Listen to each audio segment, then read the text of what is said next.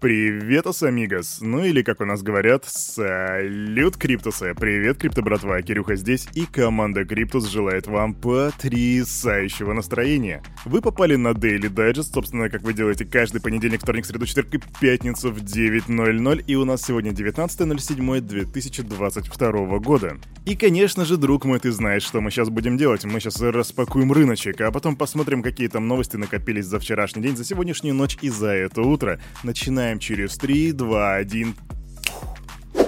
Ну чё, спыры открываем дверь на Crypto Bubbles и смотрим. У нас сегодня NIR показывает плюс 15,2%, Ape плюс 10%. Кстати, про Ape мы сегодня немножко поболтаем. ETC плюс 17%. И вообще общий фон на рынке сегодня зеленый, положительный и просто вкусно-процентный. Вкусно-процентный. Да, ну и сказанул же. Далее биточек эфириум. Биточек 21 897 долларов. Ребята, мы уже касались 22 тысяч баксов, между прочим, это было вчера. Эфириум 1519 долларов. И за 7 дней этот актив показывает рост в 32,6%. И это просто фантастический результат. Капа. Капа сегодня поднялась выше 1 триллиона и составляет 1 триллион и 13 миллиардов при доминации биткоина 41,3%. И я сейчас представляю все ваши мысли. Половина будет говорить «Ммм, это отскок», а другая говорит «Эх, скоро побреют хомяков». И кто прав, мы узнаем только в будущем. Однако буквально через пару секунд я вам расскажу предикшн от компании Grayscale. Давайте переходим уже к новостям. Итак, Grayscale. В последнем аналитическом отчете Grayscale Investment дает интересную пищу для размышления. Фирма обращает внимание на начало текущего медвежьего тренда на крипторынке, который продлится, по их мнению, еще 250 дней, если цикл повторится. Какой цикл, спросишь ты? Ну, Grayscale отмечает, что на крипторынке наблюдаются циклические периоды роста и падения, которые длятся примерно 4 года, или 1275 дней. Моментом старта нового бычьего цикла Grayscale считает ситуацию, когда цена реализации реализации биткоина становится выше рыночной цены. И на самом деле Grayscale не первые, кто заметили, что что-то длится 4 года, и даже в нашем последнем интервью с Сизи, которое мы переводили от ребят с Бенкласса, Сизи также утверждал, что каждый цикл длится 4 года. Однако ситуация у нас сейчас немножко отличается от предыдущих циклов, потому что есть очень много каких-то локальных, а, или даже, можно сказать, глобальных конфликтов, у нас как бы финансовый кризис и все вот это вот. Поэтому стоит ли рассчитывать в действительности, что этот цикл продлится 4 года, пока неизвестно. Однако, отслеживая исторические данные, Grayscale Grayscale обращает внимание на рыночные циклы 2012 и 2015 года, а также 2016 и 2019. Первый цикл запомнился взлетом и падением Darknet рынка Silk Road и крахом MTGOX, а вот период с 2016 по 2019 год запомнился бумом ICO, эх, эти деньки, а последний цикл — чрезмерным кредитным плечом. И теперь у меня к тебе вопрос, а что ты думаешь, когда этот цикл закончится? Пиши в комментах, Кирюха будет рад почитать твои комментарии. Идем дальше. Следующая новость начинается со слов «российский блокчейн». Ну, почувствовал, да? Вот этот вот, вот ты почувствовал вот это, согласись. А российская блокчейн-компания Atomize запустила первый цифровой токен, обеспеченный палладием компании Nornickel. Об этом сообщило агентство Reuters. Atomize в начале февраля 2022 года, то бишь в этом году, стала первой российской компанией, которая была включена в реестр операторов информационных систем. И это открыло возможность выпускать цифровые финансовые активы на своей платформе и другие виды финансовых, а, вернее, другие виды продуктов в токенизированной форме. Появление первого в России промышленного токена знаменует собой вступление российской экономики в новый период – эру токенизации. Так заявил бизнесмен Владимир Потанин от лица холдинга «Интеррос», который является одним из инвесторов Atomyze и крупнейшим акционером производителя металлов Норникель. Вопрос только, зачем нужен этот э, токен с палладием. Ну, типа, ты можешь прийти в Сбербанк, и там тебе, по сути, могут э, дать вот это цифровое золото, вернее, оцифрованное золото и все такое. В чем смысл, пока что не особо понятно, и если Кирюха доберется до сути, то обязательно тебе расскажет. Не, ну, типа, реально подумайте, ребята, зачем здесь нужен вот этот вот токен, вот этот блокчейн, если он там вообще присутствует? Знаете, я недавно разговаривал с ребятами, которые выпускали какой-то продукт на блокчейне, и я спрашиваю, ребята, а зачем вам, по сути, нужен блокчейн? Вот в том, что вы делаете, вы же можете обойтись обычным обычным реестром, и они сказали, ну потому что это модная тема. Потому что это модная тема, и я думаю, тут комментарии излишни. Идем дальше. Ну и раз уж мы с вами заговорили про металлы, то вот вам еще одна новость. Швеция оказалась перед выбором. Обеспечить электроэнергией предприятия, создающие рабочие места, это такие как заводы по производству стали, или выделить больше мощностей майнинговым компаниям, и я думаю, ты знаешь, к какому выводу они таки пришли. Дело в том, что правительство было обеспокоено расходованием электроэнергии и потребовало, чтобы шведское энергетическое агентство разработало методику отслеживания энергии, которая используется для добычи криптовалют. И одним из вариантов предпринятых мер, можно сказать, стало изменение порядка доступа к сети новых потребителей. Теперь предпочтение будет отдаваться тем, кто приносит пользу обществу, включая создание рабочих мест. Это значит, что если ты работаешь в Швеции, ты хочешь заняться майнингом, ты придешь и скажешь, а можно я подключусь к электросетям, то предпочтение в твоем случае отдадут какому-нибудь э, проекту, может быть, какому-то заводу, который создает рабочие места.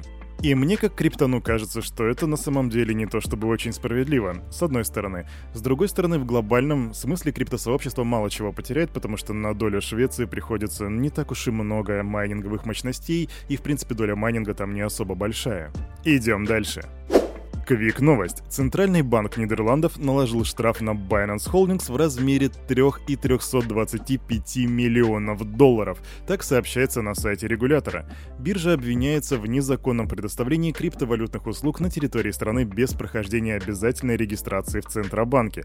И звучит это немножко странно, потому что, зная Сизи, этот чувак везде пытается в первую очередь договориться, странно, что допустили такую оплошность. Топаем дальше. И снова про биржи. И в этот раз Coinbase позволит создавать уникальное имя для кошелька на бирже в партнерстве с Ethereum Name Service пользователи смогут получить нормальное название для кошелька с субдобином SBID, то бишь там будет не, несмотря на то, что они партнерятся с Ethereum Name Service, там будет не .ether, как это обычно, а типа у них будет SBID. По факту это будет выглядеть как, допустим, kirюха.sb.id вместо, знаете, вот этого стандартного названия кошелька из огромного количества вот этих вот хэшированных букв и цифр, типа там 0x7 и так далее. И тут есть две вещи, которые важны. Во-первых, то, что, ну, возможно, у нас зарождается новый тренд, и, возможно, в будущем даже Binance захотят себе ввести такую фишку. И даже на фоне этой новости, что как бы, ну, Coinbase, у нее не самый большой охват, она в основном работает по штатам, но даже несмотря на это, на фоне этой новости Ethereum Name Service вырос на 20%. Можно себе только представить, что будет, если крупнейшая по объему торгов криптобиржа Binance захочет себе такую же штуку интегрировать. Так что подумай, топаем дальше. Технический директор Ripple Дэвид Шварц признался, что выбор доли в компании вместо выплат в токенах XRP был, вероятно, большой ошибкой. По его словам, речь шла о полумиллионе токенов, стоимость которых на момент, пока Кирюха это говорит, примерно 180 миллионов долларов. Эта цифра, вы сами понимаете, плавает. Но вместо этих 500 миллионов токенов в настоящее время программист владеет приблизительно двумя процентами долей в финтех-фирме. Для ясности, это не являлось на самом деле выбором для меня. А в первые дни, когда мы все начали делать, речь шла о получении XRP или зарплаты, а я тогда очень сильно нуждался в деньгах. Так поясняет программист. И то, что вы сейчас можете видеть, друзья, это пример одного из видов фома. Чувак в свое время сделал выбор в пользу зарплаты, а не в пользу токенов. И в принципе, наверное, тогда это казалось логичным. А сейчас он мог бы сидеть просто на огромной такой золотой бочке с миллионами долларов внутри. Но уже нет. Хотите больше новостей про Ripple? Их есть у меня. 17 июля, то бишь два дня назад, сооснователь и бывший технический директор Ripple Джеб Макалеб ликвидировал 1,1 миллионов XRP, предположительно закончив продажу 9 миллиардов принадлежавших ему токенов. И на момент, пока Кирюха это говорит, на его кошельке можно найти 46,7 XRP, что значит, что у Кирюхи токенов XRP больше, чем у бывшего технического директора Ripple, что... Ребята, да я просто хаслер. Пиши в комментах, больше ли у тебя токенов XRP, чем у Джеба Макалиба. Идем дальше. Основатель NFT-коллекции Bored Ape Yacht Club компания Yuga Labs показала первым пользователям метавселенную Other Side. И это достаточно большое событие, и я транслировал очень много новостей для вас, ребята, чтобы рассказать вам, что там происходит, как строят эту метавселенную. И вот теперь там запустили первых пользователей, вернее, там прошла экскурсия, и в ней приняли участие 4300 игроков. И это мероприятие было по сути эксклюзивным, потому что попасть туда можно было только при условии, что ты являешься владельцем земли Other Deeds. Однако, если ты хочешь посмотреть, как все это выглядит, а выглядит на самом деле это все не то чтобы прям супер, но очень неплохо.